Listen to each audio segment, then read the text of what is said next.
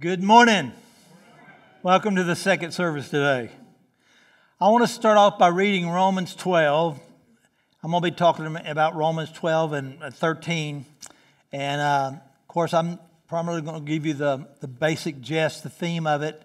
No way to cover all that verse by verse or even, uh, but I think you will get it uh, very well. It's a very powerful thing here. So we're going to, they'll put it up here, I believe. Uh, he's talking about, he's talked for 11 chapters, and they're saying, you know, I've told you about how important the book of Romans is, probably one of the most powerful books in the Bible, the book of Romans. The first 11 chapters of Romans is probably the greatest laying down of theological understanding of the Bible ever, the first 11 chapters. If you could really just learn, memorize the 11 chapters of Romans, first 11, you would know, you know as much as most people went to a uh, a school on it because that is the theological doctrine that Paul lays out so beautifully. Chapter 12 is a transition. I'm going to talk about cha- chapter 12 through 16. I'll just talk about these chapters. So I want to start reading to you, and uh, let's follow along. In uh, chapter, he says, therefore, we've already learned that when you see a therefore, you ask your, the question, what is it there for? And, uh, and b- before I get going good. I want to thank Sam for Sam Ferris for doing such a wonderful job last week speaking to the congregation. I watched it online myself. It was a blessing. But he says, "Therefore, I urge you."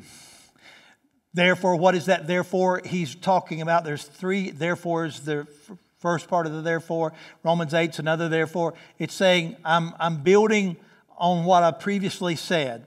So, since I've talked to you for 11 chapters. So, everything in those 11 chapters, I want to say, therefore, I urge you, brothers and sisters. So, we know he's talking about brothers and sisters. He's talking to religious people, he's talking to Christian people. he says, So, I, I uh, urge you, brothers and sisters, to view the view of God's mercy. To offer your bodies as a living sacrifice, holy and pleasing to God. This is your true and proper worship. I want you to remember that word worship. I'm going to come back to it. Do not conform to the pattern of this world, but be transformed. I'm going to talk about transform. It's metamorphosis. It's like when you think of a, uh, you find a little cocoon and you know the butterflies in there, and and uh, as it makes its way, you know you say, "Well, I'm going to help it out. I'm going to peel that off," and, and then the butterfly will never fly. It's being in there. It's going through that change. It's a it's it's something God created it to go through, and it's a struggle to get out but when it gets out, it's able to fly and it's a beautiful butterfly. How many as a kid ever played with tadpoles? Do you know what a tadpole is? A little wiggly thing in the water. We used to go in, the, in Florida and the, play in the ditches, and there'd be it'd rain, and it'd be there for a while, and there'd be some tadpoles. We'd take some of those tadpoles and put them in a little bucket or something and take them home, and pretty soon our tadpoles started changing, and they turned into frogs. And I thought it was amazing, like, who do? You know, like, what did I do that? I turned a uh, tadpole into a frog. You could, you know, even make the little kids believe you did it. But it was neat because it was something that was going to happen. It had to happen. It was there. And so when God talks about He will transform you, that's something God's going to do through you by His mercies. So that's a very powerful word uh, transformed by the renewing of your mind, then you will be able to test and prove what, it, what God's will is in the good and pleasing and perfect will of God. Then he talks about those first verses there. He goes, verse 3 For by the grace, by the grace given to me, I say to every one of you, do not think of yourself more highly than you ought, but rather think of yourself with sober judgment, accordance with the faith of God has distributed to each of you. For just as each of us has one body and many members, and these members do not all have the same function, so in Christ we, through many, form one body, and each member belongs to the other. You notice our, our church management team is doing a lot of things around here. They took down the poles out front, they put these little lights there, and they're, they're shining. But we used to have these signs, and it said, belong, grow, serve belonging, you, you need to belong to a church. You know, it's like somebody say, I'm a football player. We go, what team you belong to? I don't belong to no team. Well, you're not no football player then. You go, well, uh, uh, I'm, a, I'm a soldier. Well, what army you're in? I'm not in no army. Well, you're not a soldier then. And a Christian that don't belong to a church ain't much of a Christian, just to be honest. And he said here, the reason God shed forth all these mercies, the reason God gifted you, the reason God gave you these talents and these abilities is that you belong to a body. It's like our body has hands and feet and fingers. He says that we are members of His body, and each member belongs to all the others. We have different gifts according to the grace given to us. If the gift is prophesying, then prophesy in accordance with your faith. If it is serving, then serve. If it is teaching, then teach. If it is to encourage, then give encouragement. If it is giving, then give generously. It is to lead, then do it diligently. If it is to show mercy, do it cheerfully. I've often said people, you know, the Bible said God loves a cheerful giver. And I used to tell people, you know, God loves a cheerful giver, but we'll take money from a grouch. but God prefers a cheerful giver. Then he talks about love in action. Love must be sincere, he says. Sincere means without wax. I've told you about the, the uh, vessels, and they used to have cracks, and uh, some dishonest people would try to fill in the the, uh, the vessel with wax, and they'd get the vessel home and try to make it hold liquid, and the wax would melt out, and it would cause them to leak. You ever met a Christian that leaks? They're not sincere. Whatever, they get kind of charged up for God, and in a few weeks they're done leaked out. They don't have no joy anymore. They don't have no, they don't have no get up and go anymore.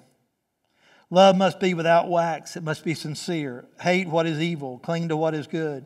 Be devoted to one another in love. Honor one another above, notice all the one another's. Honor one another above yourself. Never be lacking in zeal. Keep your spiritual fervor serving the Lord. Be joyful in hope, patient in affliction, faithful in prayer. Share with the Lord's people who, you, who are in need. Practice hospitality. Bless those who persecute you. He's getting down there, isn't he? Bless those that persecute you. Bless and do not curse. Rejoice with those who rejoice. Mourn with those who mourn. Live in, live in harmony with one another. Do not be proud, but be willing to associate with people of low position. Do not be conceited. Do not repay anyone evil for evil. Be careful to what is right in the eyes of everyone. If it is possible, as far as it depends on you, live in peace with everyone. Do not take revenge, my dear friends, but leave room for God's wrath. In other words, God will take care of the revenge. You serve God. But leave room for God's wrath, for it is written, It is mine to revenge. I will repay, says the Lord. On the contrary. On the contrary, he says, If your enemy is hungry, feed your enemy. If he's thirsty, give him something to drink. In doing this, you will heap burning coals on his head. One time, this woman come to this pastor. She said, "My husband's just horrible," and she, the pastor said, "Have you tried this Romans 12, heaping uh, burning coals on his head?" She said, "No, but I tried a frying pan." you need to keep it in context. That's not the context. Do not be overcome by evil, but overcome evil with good. Romans 13 said, Let everyone be subject to the governing authorities, for there is no authority except that which God has established. Now you got to remember when he's telling them to obey the authorities in the land, the authority in the land was Nero, and it was one of the most one of the most horrible leaders ever. And he said, if they're in leadership, God put them there. God's allowed their leadership. The authority that exists has been established by God. Consequently, whoever rebels against the authority is rebelling against what God has instituted. And those who do so will bring judgment on themselves, for rulers are, have no terror for those who do right. In other words, if you're going down the road and you're driving the speed limit and you see a police car over there to the right of the road, it don't even bother you. You don't have any fear because you're within the law. But if you're speeding, how many's ever been speeding? And you see a police officer and you, and you got that little fear in your tummy, that's because you're breaking the law. It's because you're breaking the law. And if he comes up to give you a ticket, don't say, Well, I'm a Christian, I'm headed to church. Because he's going to say, Well, you know, if you knew the Bible, you'd know you're supposed to respect those in authority. And you know, if you're obeying the law, you don't have anything to fear. He said, he said, uh, but for those who do wrong, they're the ones that fear. Do, do you want to be free from fear of the one in authority? Then do what is right. Now, you think about Paul talking and the Romans there, and the Romans are in charge and they're over God's people. And he said, then do what is right and you'll be commended. In other words, he said in Rome, Christians are not your problem. In the world, where some of the most ruthless governments of the world, where there's no freedom of religion, and I'm telling you, freedom of religion is getting less and less and less all over our country. In, in Israel, you can't go and proselyte anybody. You can't go and try to win somebody to your faith in Israel. You'll be put in jail. But that's that way in many, many countries, a lot of your European countries. Now, if you have a service and somebody comes to your service and they listen to you and they convert, that's a different thing. But you can't go out trying to convert people. Then do what is right, and you will be commended. For one in authority is God's servant for your good. But if you do wrong, be afraid, for rulers do not bear the sword for no reason. They are God's servants, agents of wrath, bring punishment on the wrongdoer. In other words, kind of saying God realizes there's sometimes government that don't we don't look uh, very favorable towards. Right now, China is burning up churches, and but you know, right now in China, they're having the greatest revival ever. Would you be willing to live in a country that has very little freedom if it caused the greatest revival America ever had? That's a question, isn't it? I'll move on. Therefore, it's necessary to submit to the authorities not only because of possible punishment, but also for the matter of conscience. This is also why you pay taxes. I had to say something about taxes because, see, this, April 15th, we got to pay taxes, right? How many's already paid some taxes? I've been paying them all year. I had to pay them some more. This is why you pay taxes, for the authorities are God's servants who give their full time to government. Give to everyone what you owe them. If you owe taxes, pay taxes. If revenue, then revenue. Respect, then respect. Honor, then honor. Jesus said, Render to Caesar what is Caesar's. Love fulfills the law. Let no debt remain outstanding. Now, Paul seems like he's going and he's kind of re saying the Sermon on the Mount. He said, Let no debt remain outstanding except the continuing debt to love one another. For whoever loves others have fulfilled the law. The commandments you shall not commit adultery, you shall not murder, you shall not steal, you shall not covet, and whatever other command there may be are summed up in this one commandment love your neighbor as yourself. Love does no harm to a neighbor. Therefore, love is fulfilled of the law. He said, Time is drawing near. And do this understand the present time, the hour has already come for you to wake up from your slumber. Because our salvation is nearer than we first believed. The night is nearly over. The day is already almost here. So let us put aside the deeds of darkness and put on the armor of light. Let us behave decently in the daytime, not carousing, not in drunkenness, not in sexual immorality, in debauchery, not in dissension or jealousy Rather, clothe yourself with the Lord, Jesus Christ, and do not think about how to gratify the desires of the flesh. Dear Heavenly Father, we ask that you take this word today and apply it to our lives. May we see the full ramifications of what you've done for us, and Lord, understand our reasonable sacrifice unto you. God, I pray that you would, Lord, touch me, Lord, that I may be able to share your word. In Jesus' name we pray, amen. I'd like to tell you the title of the sermon today is Hokey Pokey Religion. and I'll tell you why it's like that in just a minute. But after thinking of Hebrews 11 1, 1 through 11, I'm going to ask you have you figured out, have you figured out yet? Have you figured out yet why you need to make Jesus your Lord? I think we have a tendency in Christianity to say, well, I believe in Jesus. But that's not enough. The Bible said even the devils believed and trembled, but they're not saved. A lot of times we, we believe, I, I believe in the historical study. I mean, it's in, it's in on Facebook, it's in the dictionary. Jesus died on the cross. It's a historical fact.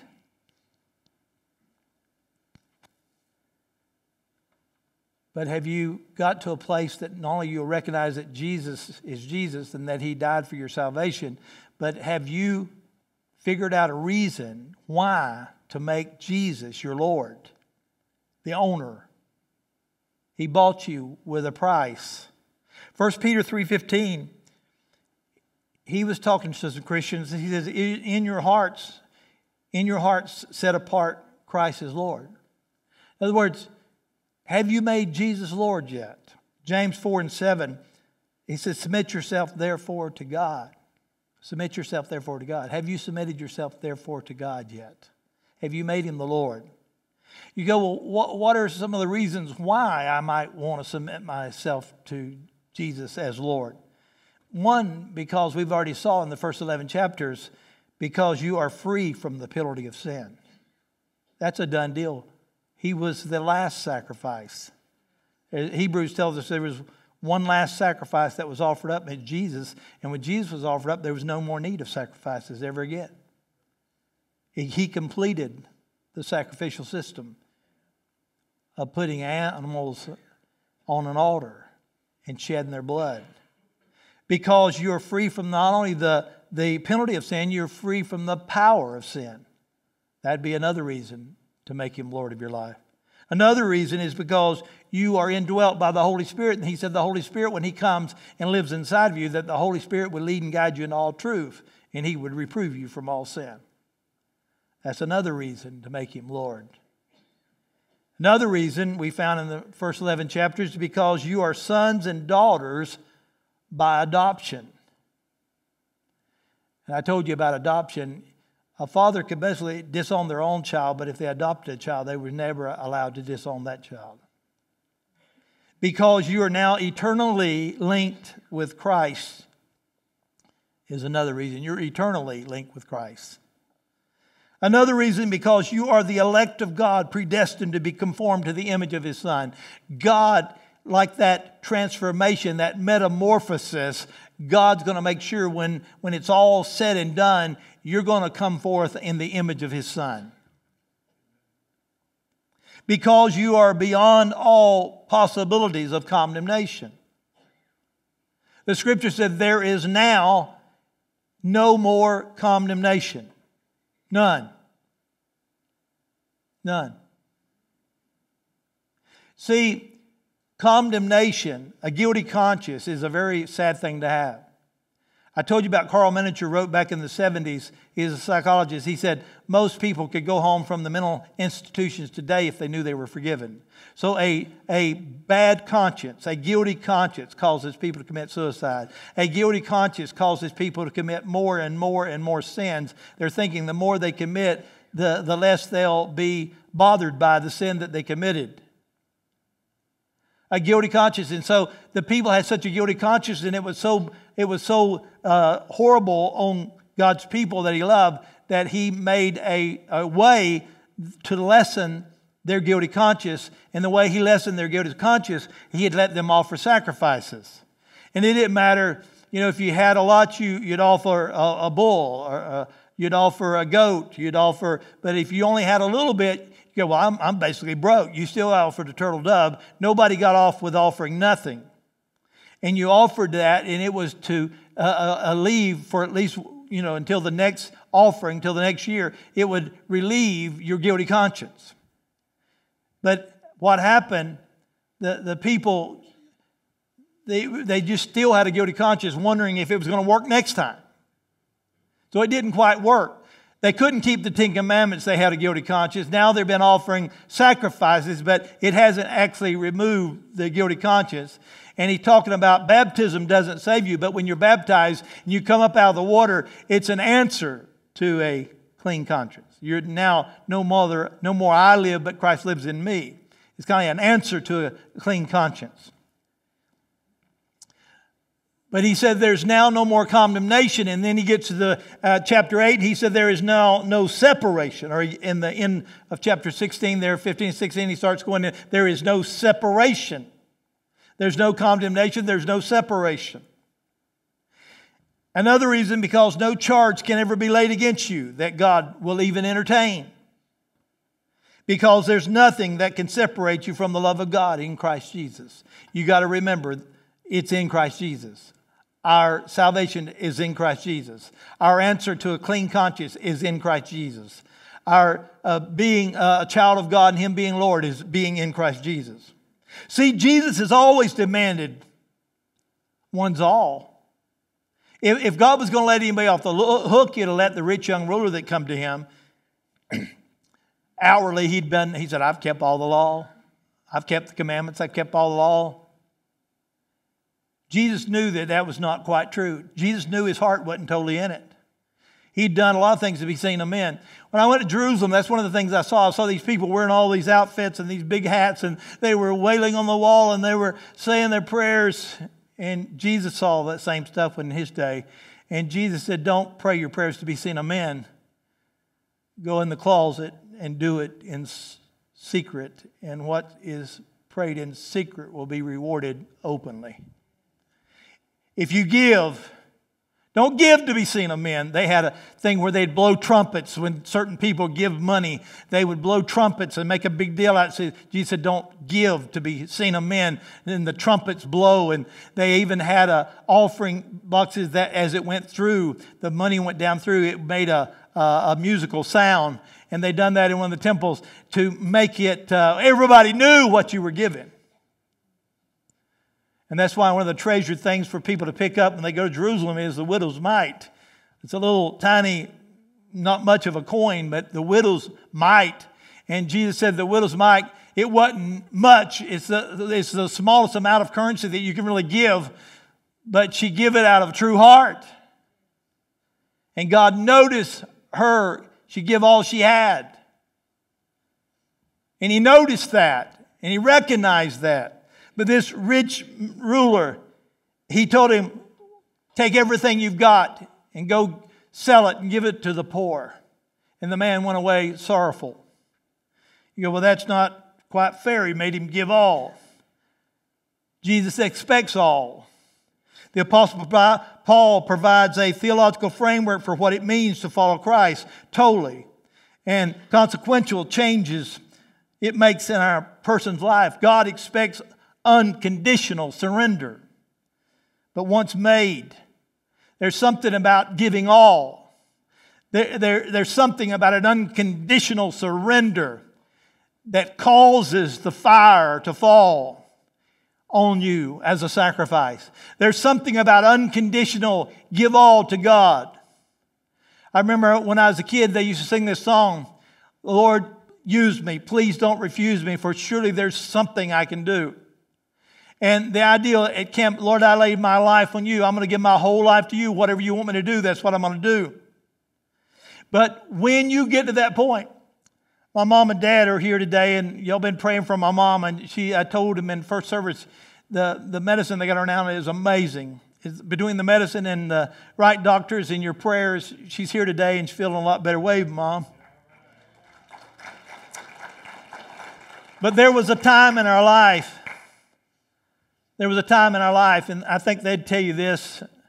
There's a time in our life that I would call it hokey pokey religion. we kind of went to church, but we didn't go all the time. And we went to some things, and some things we didn't go to. And at that time, we were, we were not all in. We just kind of went sometimes. And my brother got really sick, and uh, he had to uh, go to the doctor and be on all kind of medicine, had to be out of school. And uh, something turned in our life, and we really got dedicated to a church. And we started going, and we started going to youth camps, and we started going to conventions. And I remember this time we got in this little truck, and uh, this truck, they had just two boards on each side. And they put as many grown ups as they can put in that truck, and the kids sat on the floor, and I was one of the kids. And, and uh, we drove from uh, around Auburndale, Florida, Lakeland, Florida, all the way up to Wyoming. I think they call it Florida, which is a pretty good drive, several hour drive. We were going to a camp meeting. And I remember going, and it was very uncomfortable riding in the, the bed of a truck. But here us adults and children was riding there to go to this, this camp meeting. We got there, and I mean, they had church. They sang the glory down. They shouted. They praised God till about midnight. And after about midnight, we all got back in that truck and we headed back home. And my dad and mom still got up and went to work. What I'm saying is something happened. Something happened. We got not just halfway in to Christianity, but we got all in. I want everybody to stand for just a moment. How many's ever heard of the hokey pokey? The hokey pokey. I may need some help as some of you singers. The song goes like this You put your right hand in, you take your right hand out, and you shake it in, and you shake it all about. You do the hokey pokey, and you. That's what it's all about. Hey! All right, let's go to the last verse. The last verse said you put your whole self in, take your whole self out, you put your whole self in, and you shake it all about. You do the hokey pokey and you turn yourself around. That's what it's all about. You can be seated. You've probably not done that, something that spiritual in a long time. If you look that up on your internet, you know the internet's always right. They, used, they made that song up about a, a, a, a Catholic, and he's doing all these ceremonies, and somebody wrote this little jingle about the hokey pokey. The Catholic Church really got upset about it and started trying to make people quit singing that song, but they were making of, of his actions.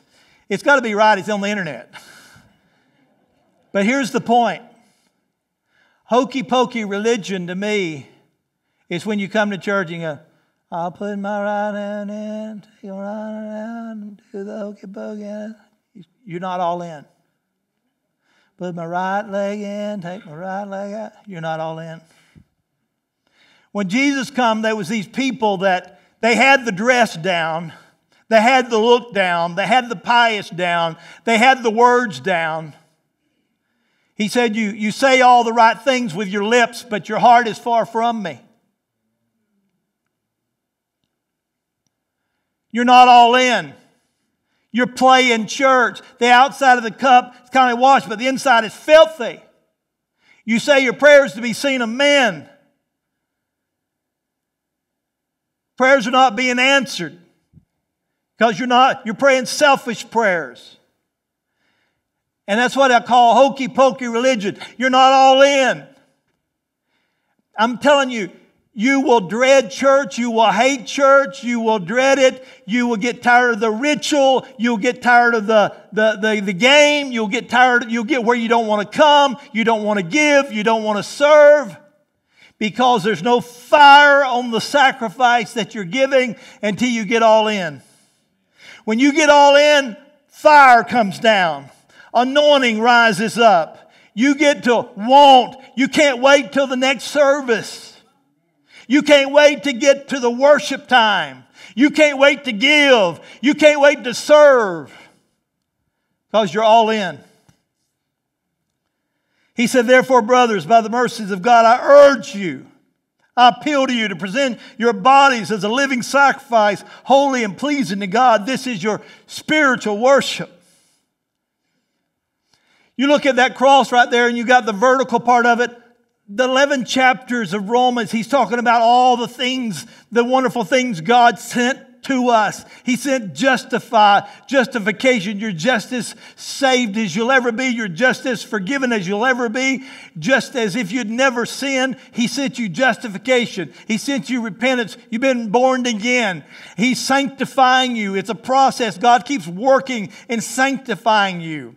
He, he's removed all condemnation, and there's no condemnation. And there's no, all these are things coming from God. You didn't do it. You didn't provide it. You didn't do anything to deserve it. God just sent it down from above, vertically down upon you. What Romans 12 is, is when we stretch out and we become the horizontal part of the cross.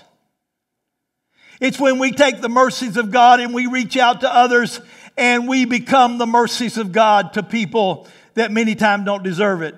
But until you get the worship, until you become a living worship unto God, until you worship God with all your heart, with all your soul, with all your mind, with all that within you, you don't get the fire, you don't get the anointing to be the horizontal part of the cross. But when you give all to God and you worship God with your all heart and you're all in, then it's not easy for you to go out in this world and be the horizontal love of God. You reach out and you're His arms.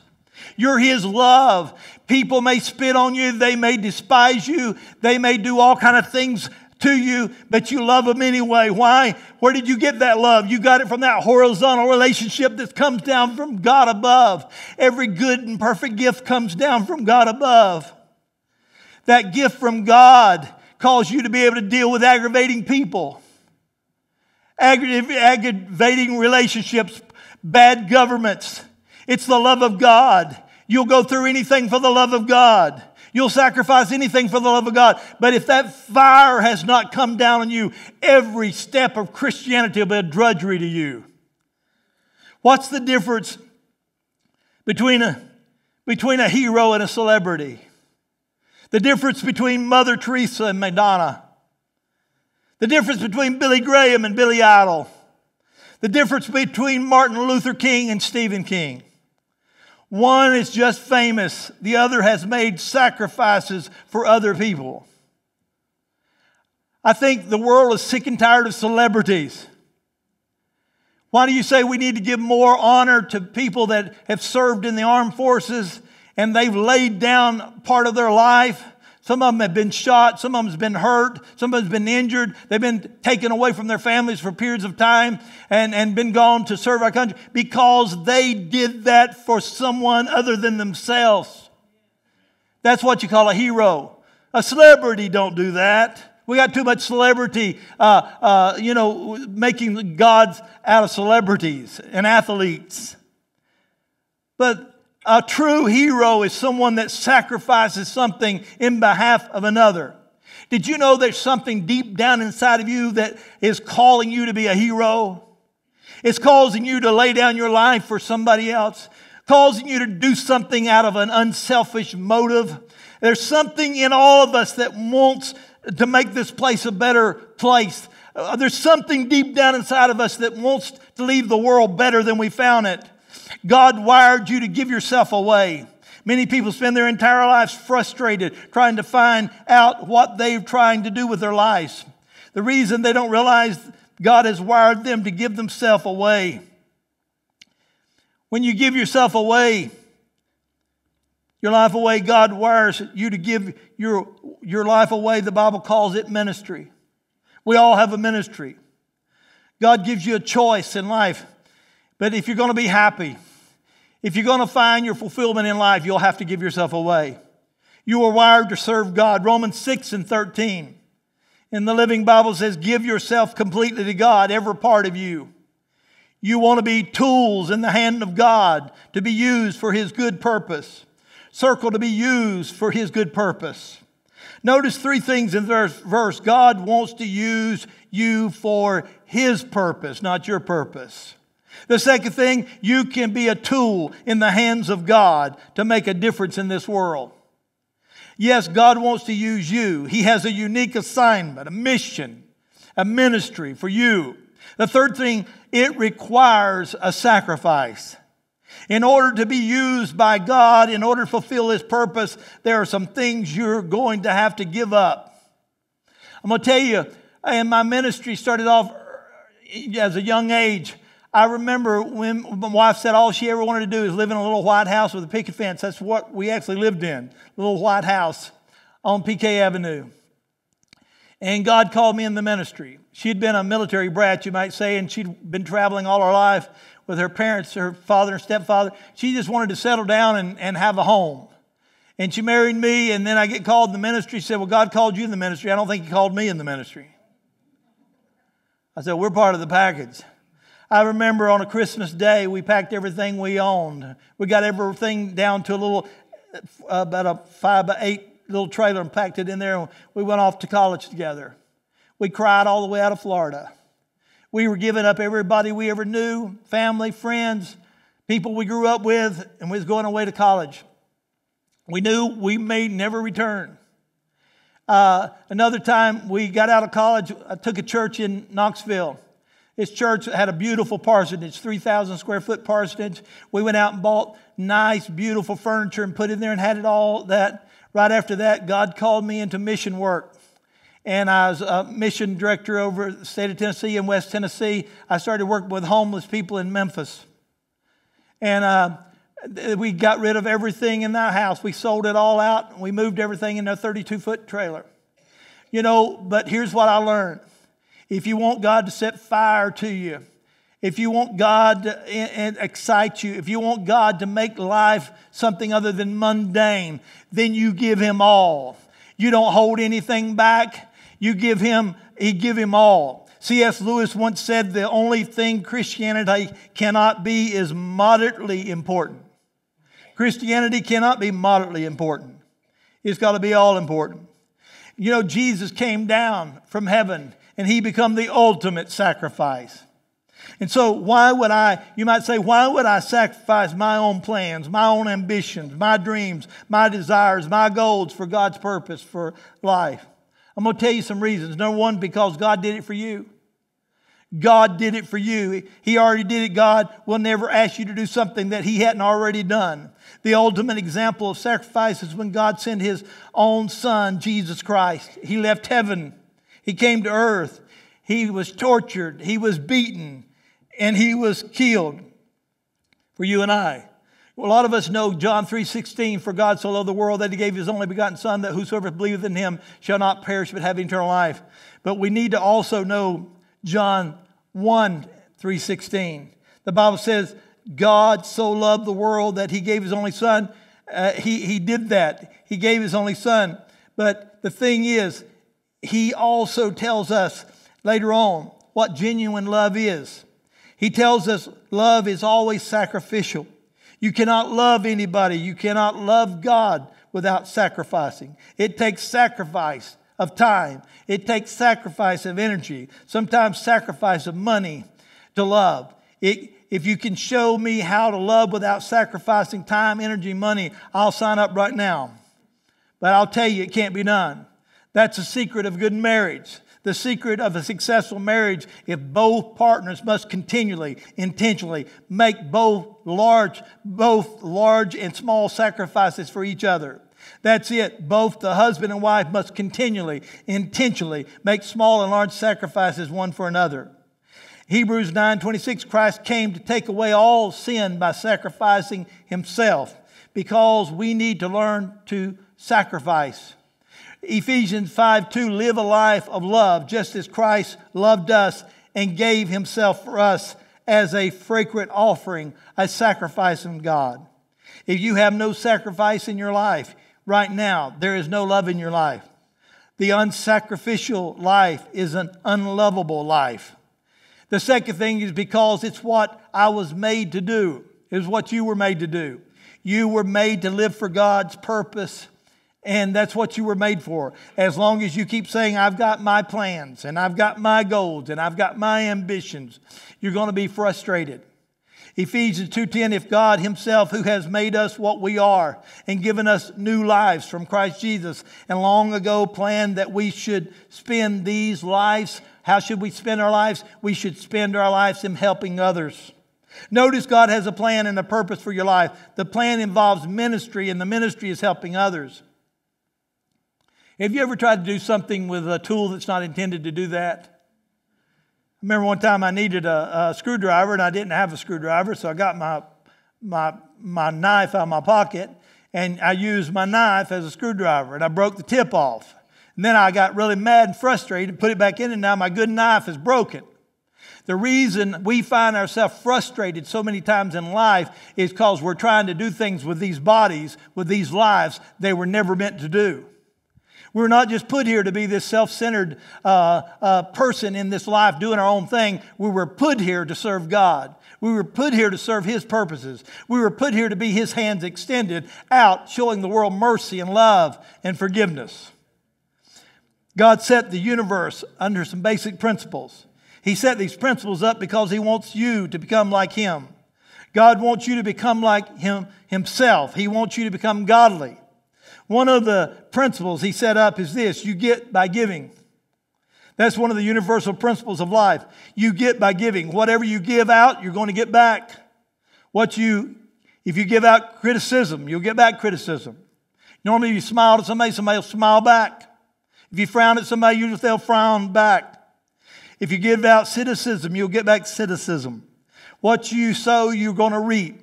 The way you get to give, the, the way you get is to give it away. Why did God set that universal law? Because that's the way He is. God is a giver, He's generous, and He wants you to learn to be generous. He rewards unselfishness.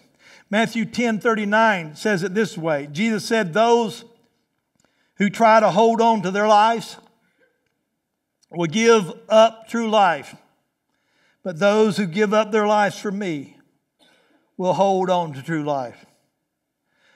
As a pastor, I talk to so many people who are out trying to find themselves. A lot of times, somebody's out there trying to find themselves, they run into somebody else trying to find themselves, and they go off and find themselves together until they get divorced. I said earlier, fulfillment does not come from self gratification, it comes from serving others. Happiness should never be the goal of your life.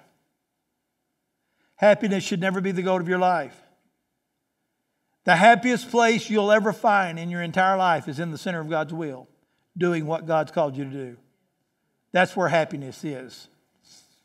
A story is told of an aged pastor, a little Scottish church. He, he was asked to resign because there had been no conversions in the church for an entire year. Hey, said the old preacher, it has been a lean year, but there was one, one conversion, asked the elder. Well, who was that? He said it was Wee Bobby. Wee Bobby, replied the pastor. They had forgotten a lad who had not only been saved, but had given himself in full consecration to God. It was Wee Bobby who, in a missionary meeting, when, he, when the plate was passed, he asked the usher if he would put the plate on the floor. He then took off his socks and his shoes and he stepped inside the plate. With his bare feet, saying, I'll give myself. I have nothing else to give. He said, Wee Bobby became a world renowned. He became the well renowned Robert Moffat, who with David Livingstone gave his life to healing the open sores in the continent of Africa. Amazing thought to stand in the offering plate and say, I give me. It's all I got to give. What does it mean to be a living sacrifice? asked a woman of her pastor. Holding out a blank sheet of paper, the pastor replied, It is to sign your name at the bottom of this blank sheet and let God fill it in as He wills. That is what Paul had in mind when he instructed the Roman church to offer your bodies as a living sacrifice. That is what Robert Moffat did. That is what is expected of each worshiper today. So, why do I sacrifice for God's purpose? The third reason is because God will reward me. You ever feel unappreciated in doing something? You go, Well, I did that, nobody cares. Nobody cares that I get here early and I go up and prepare the children's room and get the children's stuff out get the nursery stuff out. Nobody cares that I got here early and I prepare the coffee and the donuts and the tables, get ready for greeting. Nobody cares that I get here early and practice the music and the worship. But I want to tell you that's not true. God always notices. I was here Saturday working, and I was working on my sermon. I was out of town a little bit last week, and I was here working and heard something. And Sarah said, Sarah Ferris, her husband, preached last week. She was here and she was working in that room right there. If you haven't looked in that room, you need to look in that, that room right there. It's for families got small children. And they're not quite ready for the auditorium and they're not quite ready to let go and be in the nursery or whatever. She was in there and she was in the nursery. And I went out of the office to see what she was doing, and she's decorating these rooms on a Saturday. And if, if normally I wouldn't have been here, but she was here. She wasn't doing it to be noticed or she'd have come on another day. She was doing it because she had a heart for God. She's doing it because it's something she wanted to do. Hebrews 6 and 10 said, God is not unjust. He will not forget your work and the love you have shown him as you have helped his people and continue to help him. God says, when you help my people, you help me. He told Saul, when you persecute my people, you persecute me. See, Jesus is the head of the church bodily. Sometimes you might feel like nobody notices, but God always notices. Mark 10, 29 and 30, Jesus said, Let me assure you that no one has ever given up anything, homes or brothers or sisters or mothers or fathers or children or property, for love of me and to tell others the good news who won't be given back a hundred times over and shall have eternal life. Not only will you be given back a hundred times over, but on top of that, the cherry on top of that, you're going to get eternal life, which is already provided in the first 11 chapters of Romans. If you take that and figure that up, that's 10,000% interest. Does anybody know of a bank that gives anywhere near 10,000% interest? I don't think so. God is saying, What you do for me, will never go unseen.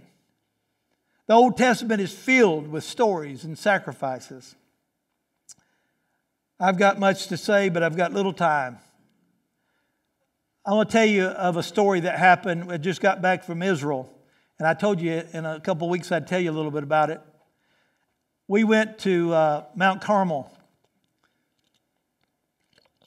We got up there, and it was the very place that Elijah has this match, this big match with uh, the God they serve Baal. And the, the thing about as we was up there on that mountain and we sat around, we began to have one of the persons in our group. They talk about this mighty story where Elijah by himself went up against the 750 false prophets of Ahab, of Baal. And they gather there. And uh, he is kind of funny. Elijah's kind of funny in the story. Because Elijah said, Well, you build an altar and you put a bullock on it and you prepare it and you call down fire from heaven. And I'm going to build an altar and I'm going to put a bullock on it, and I'll call down fire from heaven. And whichever God answers by fire, then we will know that is the God of Israel. Now, see, the Canaanites had started worshiping Baal. Baal meant eh, Baal meant it was the God of rain, the God of lightning, the God of prosperity of, of the gardens. And uh, that's what Baal meant. And so the people wanting to have good gardens and good this and good that, they began to worship Baal because they began to believe the lie that Baal was God and that you'd get some kind of something good from Baal. And, uh, and so God uh, had a, uh, Elijah go to Ahab and said, until these people get straightened out, there'll be no more rain until I say there'll be rain.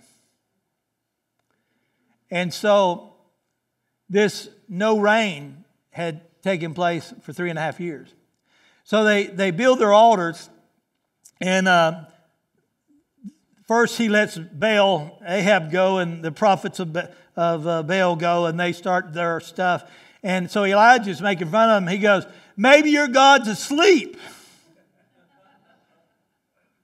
Now, this is in the actual rendering. If you want to go back and look at the words, he goes, Maybe your God's out taking a dump. Can you believe that Elijah went there? He was one prophet against 750 prophets. Maybe he's going to the bathroom.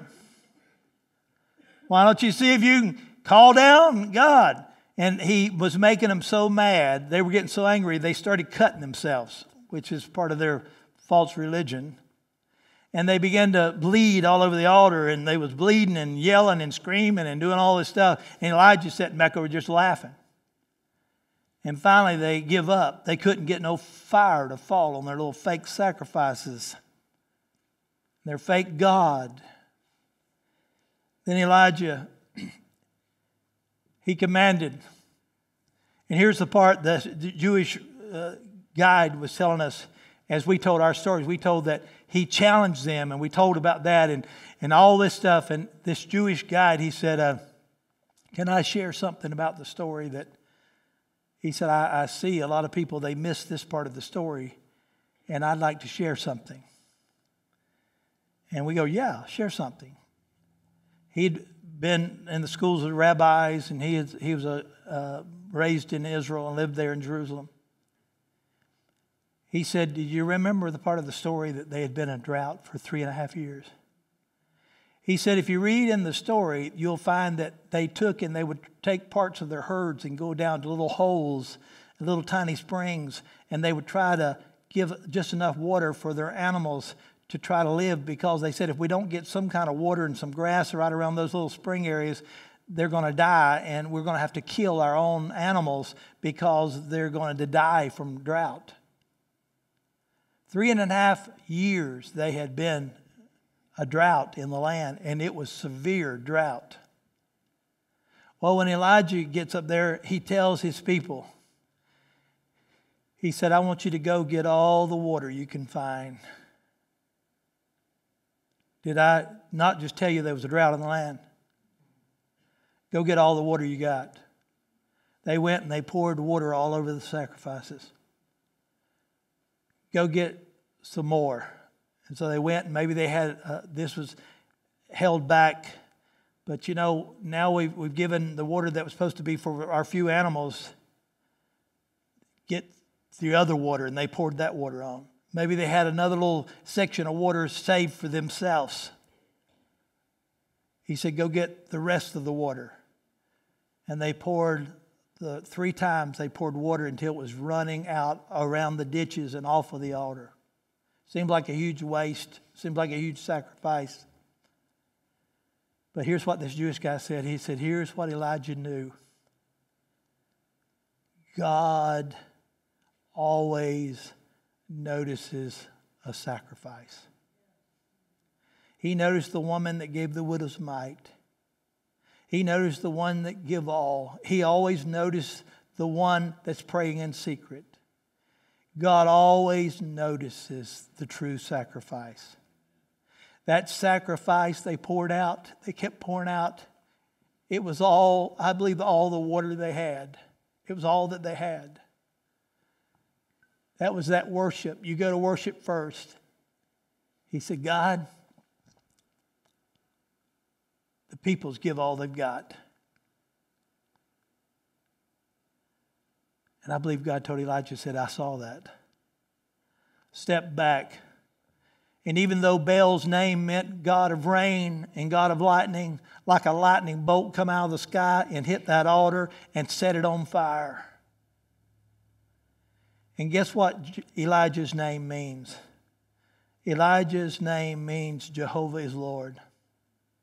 And the people were jumping up and down and saying, Elijah, Elijah, Elijah, Elijah, Elijah, which were saying, Jehovah is Lord, Jehovah is Lord, Jehovah is Lord, Jehovah is Lord.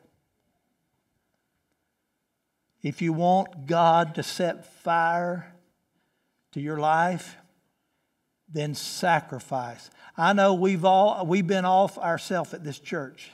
This idea, well, come to our church, you don't have to give, you don't have to do this, you don't have to do that, you don't have to do the other. David in the Bible said he would not give anything to God that didn't cost him something. Your Christianity should cost you something. It costs Jesus everything. We got to turn that around. And offer a sacrifice to the Lord. Elijah, then he goes over and he tells the servant, he said, I'm going to go over here and pray. See, Elijah believed in prayer. Elijah goes over and he starts praying to God. He told the servant, he said, Do you see any clouds yet? The servant looked and said, No, I don't see none yet. You got to remember, they're up on this mountain. So he gets down he prays again. He gets up and said, You see any clouds yet? No, I don't see none. Elijah prays seven times number of completion, number of wholeness. Seven times he prays. He said, Do you see anything? The servant goes, Yeah, I see. It looks like a, a cloud about the size of a man's hand. He said, Get on the chariot, get loaded up. We got to get out of town. Rain is coming. And rain came down. And the rain came down. And the rain came down. What do you think people felt like that had gave all the water they had during a three and a half year drought? They were out there probably dancing in the rain. Jehovah is Lord. Jehovah is Lord. Jehovah is Lord. It's not good enough to make Jesus just your Savior. He's got to become your Lord. And to become your Lord, it's going to require a sacrifice on your part. Not a sacrifice to be saved, that's already been done. But a living sacrifice. Has there ever been a li- Isaac was a living sacrifice. They laid on the altar, then the, a ram was provided, and he went away. He was, he was big enough to whip his dad at that age, though. But he laid on that altar, and he, Abraham was going to offer Isaac, and the ram showed up. Jesus was a living sacrifice. They hung Jesus on the cross. He died. Three days he rose, and he was a living sacrifice. He's still living today.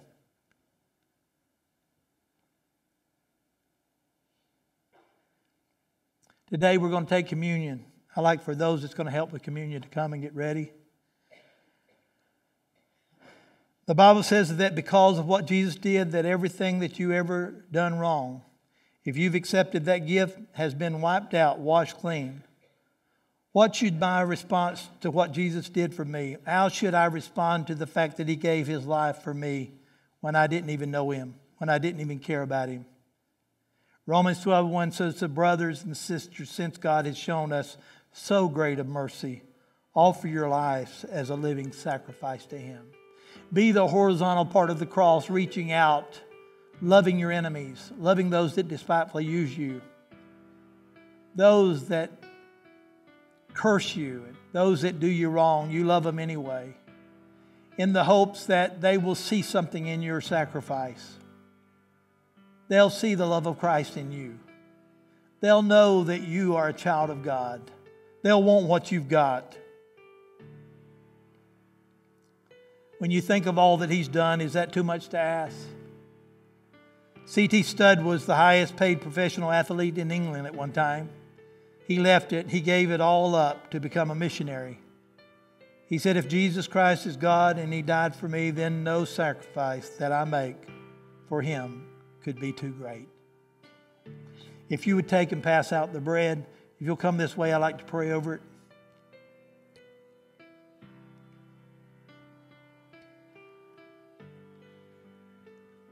Jesus took a bread and he broke it. He said, This is my body, which is broken for you. Today, when you take this communion, I want you to take it different than you've ever taken it before. I want you to take it with the understanding he was our greatest sacrifice. Yes, Lord, I take you, I, I accept you as my Savior. But this day I declare you are my Lord. You bought me with a price, and I want to be a living sacrifice for you. Dear Heavenly Father, we pray for this bread. We pray for this juice today representing your blood, this bread representing your broken body that was beaten, God, we ask that you bless this. We, we pray that there be a transformation take place in our lives as we make this commitment today. That we begin a metamorphosis, that a fire fall on this church and our sacrifices. that a fire fall in this church and on the sacrifice. That the rain of your blessings come. God, we ask it in Jesus' name. Amen. If you'd pass this, they're going to pass it out to you, and I ask that you just hold the wafer, the bread, until we can all take it together at a specific time.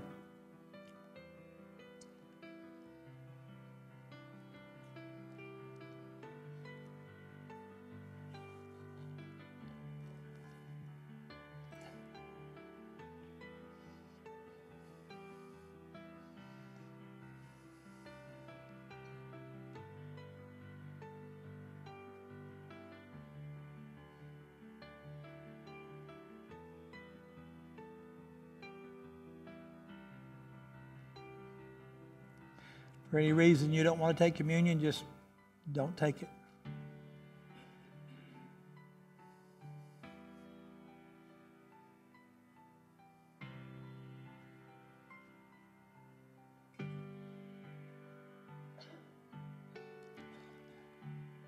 There's many ways to be a sacrifice to the Lord, to offer a sacrificial life.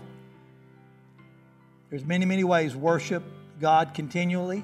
The Bible says true praise is worthy sacrifice. When you're singing, you're making sacrifice. True praise to God is that sacrifice to God. Helping other people in ministry. The Bible said Jesus gave his life for us so that we should give our lives for our brothers and our sisters. First, that's the first John 3.16, not just for God to love the world that he gave his only begotten life, but 1 John 3:16, I was making reference to it already. Jesus gave his life for us so that we should give our lives for our brothers and sisters. It's time for us to give back and be involved in sacrificial ways in serving God. Another way of sacrifice is giving. Giving is a sacrifice. The Bible said, Give your offering to show thanks to God and give what you promised. You say, if I started giving 10% of my income, that would be a sacrifice on my family. That's exactly right. That's why you should do it. The point is, David said, I won't offer to the Lord that which costs me nothing. God is tired of hokey pokey religion where you kind of just put your hand in, you kind of put your foot in, you only give God a little bit here and there. You're not really all in. That's hokey pokey religion. God didn't accept it. Jesus didn't accept it in his time. He's not going to accept it anymore. Another way of sacrificial living is telling others about Jesus. Did you know one of the greatest days of the year to invite somebody to church is coming up? Easter. I hope we have these little cards and, and that you will begin to tell people. You know, 85% of all people that you ask to come to church will come. And it's even more so on Easter Sunday. If everybody asked someone and said, Will you come be with me in service? Ask your boss, ask your employees, ask people you work with, ask people at school. Ask them, will you come sit by me on Easter Sunday? We could double, triple our attendance if everybody got busy telling people. You said, well, that's kind of a sacrifice. Yeah, exactly. I've seen guys come out here and clean up the weeds around our building. Nobody ever knew it unless you've seen them do it. They never say anything about it. They've killed weeds and done different you know why? The heart's right. Heart's right. God's looking at the heart today. So I want us to stand at this time. I want you to look at this as the greatest sacrifice ever given for you. It justifies you. It does away with your condemnation. It's the sanctifying power of God. It fear, Spirit fills you. It adopts you. It's the body of Jesus Christ that was broken and put on the cross for you. As often as you do this, do it in remembrance of Jesus Christ and the sacrifice he made for you. And today, will you say, Lord, I want to sacrifice for your body? Lord, I want to sacrifice for your body. We say that, Lord, I want to sacrifice for your body. Take, eat. Now you can pass out the wine or the juice. We use juice here.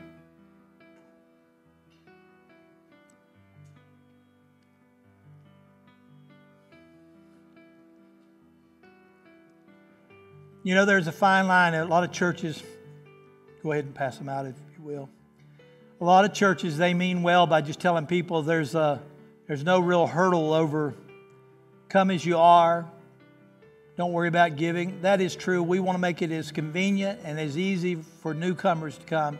Matter of fact, we, we used to tell people if you're new here today, you're not a member of this church, we don't want you to give. That's our responsibility we will sacrifice your giving in order for you to just be here and enjoy the service.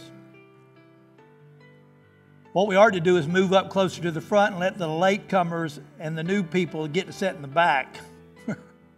That'd be another way to sacrifice. It's to make it easier for them to come to Jesus Christ. The Pharisees made it hard for people to come to Jesus Christ. But once you're a, a saved person, born again, part of God's body Christ, God expects you to sacrifice to reach others. It should cost us something. And you know the greatest thing about the cost is when you sacrifice with the right heart, God sets fire to you. You'll be that kind of person. You can't wait till church starts. I can't wait till church starts. I can't wait. I just can't wait to worship. I just can't wait to give. I just can't wait to do something for God. I'm on fire. God always sets fire to the proper sacrifice. He always sets fire to the proper sacrifice. Has everybody been served the juice yet? If you haven't, raise your hand. In all sections. Has anybody not been served that is waiting? Raise your hand, wave it. I guess that's everybody. Can you imagine as they bruised and beat Jesus and nailed into his hands and stuck a spear in his side and the thorns, thorns in his brow, the blood that run down? Our Lord and Savior Jesus Christ.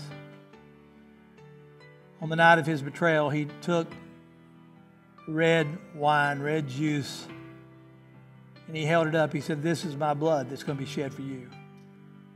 As often he didn't say you do it, had to do it every Sunday, but he said, as often as you do it, you do this in remembrance of me. I hope you remember the sacrifice Jesus made because he always remembers the sacrifice that you make. He sees every tear. The Bible says he even he saves up your tears in a vow. He hears every prayer. He sees every prayer that's prayed in secret that nobody knows you're praying. He knows every hair of your head. He knows whenever a sparrow falls. He will never forget the sacrifices you make to see the kingdom come to Jesus Christ. Take this and drink it in remembrance of Jesus' blood that was shed for you.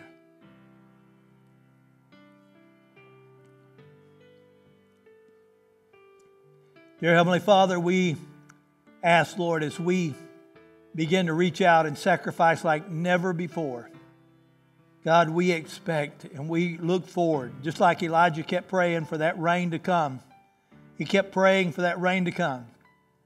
God, we're going to keep praying. We're going to keep sacrificing till the fire falls on this congregation. The fire of urgency, the fire of expectation, the fire of anointing, the fire of seeing the lost saved, the fire of reaching people that despise us, the fire of reaching people that hate our guts, the fire of loving the unlovable. I pray that the fire falls on this congregation. In Jesus' name we pray today. Amen.